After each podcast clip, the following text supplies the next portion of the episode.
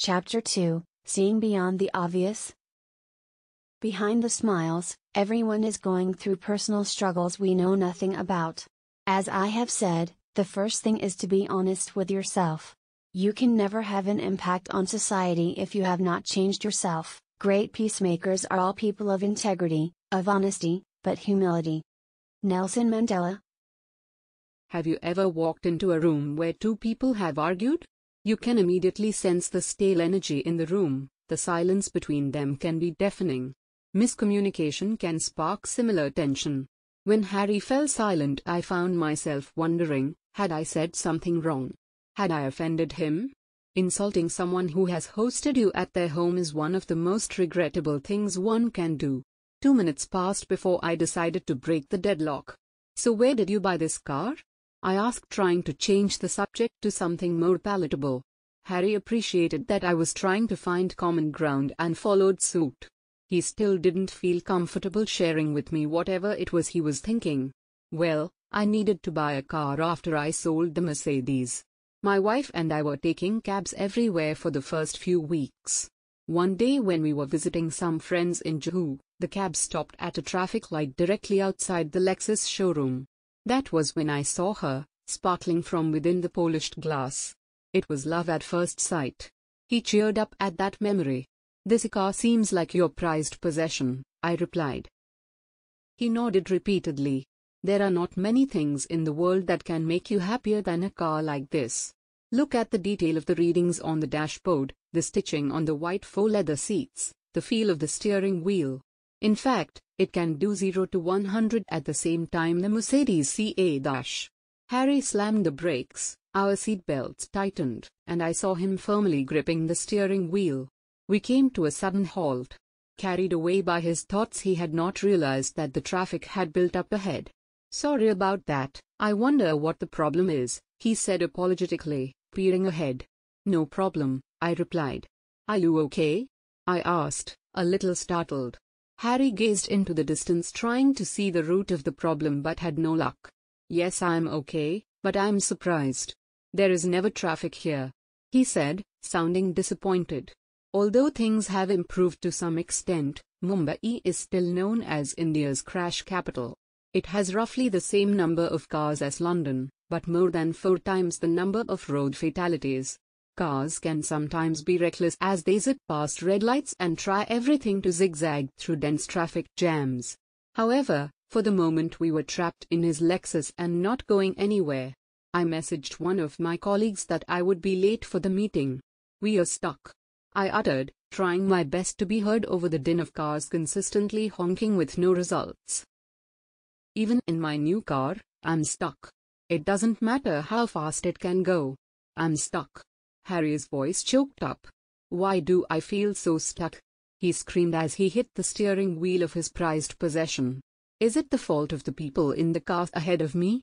They caused the traffic? Is it that they didn't build the roads wide enough? I didn't build the roads. Or is it my fault? His voice trembled. Did I buy the wrong car? Should I have bought a motorbike? Is it too late to buy a motorbike? I sensed that something was going on in his life that he wasn't telling me about. I put my hand on his shoulder. His head dropped, and he placed his hands in his lap. His lip quivered, and he looked away from me, out of the window. In the reflection of the driver's side window, I saw a few lonely tears leave his sorrowful eyes. I'm sorry, he said. I don't know what came over me. Don't be sorry.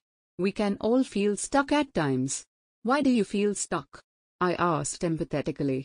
I'm sure you don't have time for all of this. I have all the time in the world for you.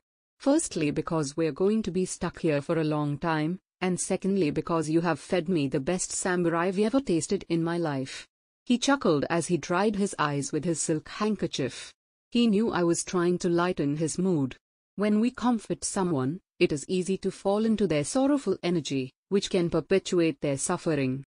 It's important that we bring positive, non-judgmental energy into these conversations. Where do I start? Wherever you feel comfortable, I whispered. I'm listening. He sighed and then began. Only a fool would say that he is not happy while driving a Lexus, but then I guess I am that fool. I have everything that I could have dreamt of, But within myself, I have this sense that something is missing.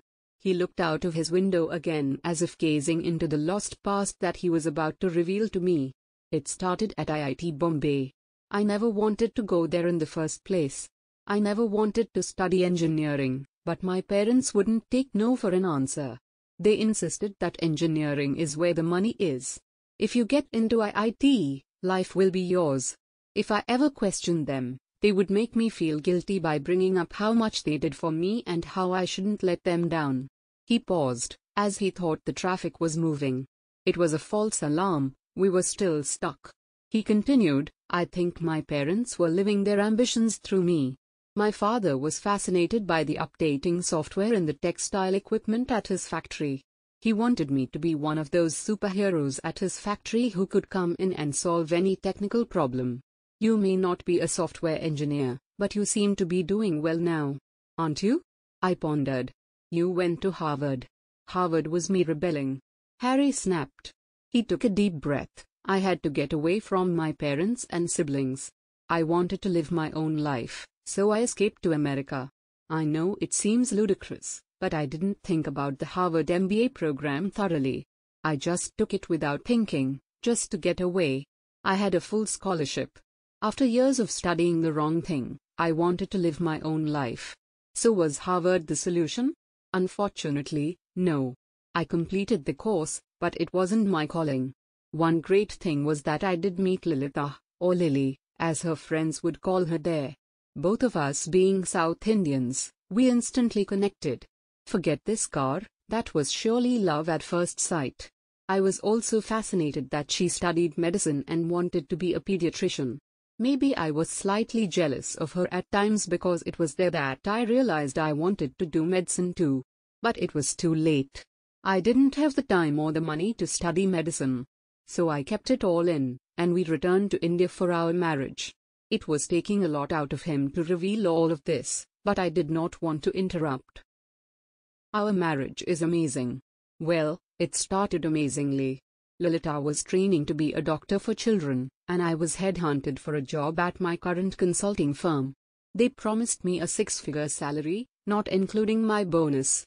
I've come up the ranks rather quickly. But at what cost? I constantly ask myself. The stress and long hours of both our jobs has weakened our relationship. We have little time for each other, let alone time to raise children. The sweet words Lilita briefly spoke to me at our home are rare.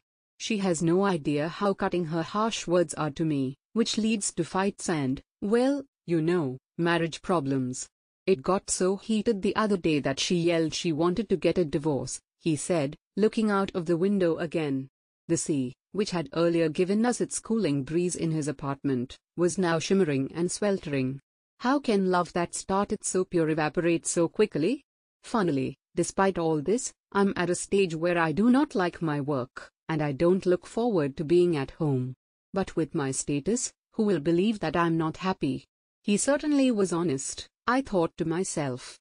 Our egos are such that admitting our sorrows to someone else comes when we are incredibly humble or when we are in considerable pain.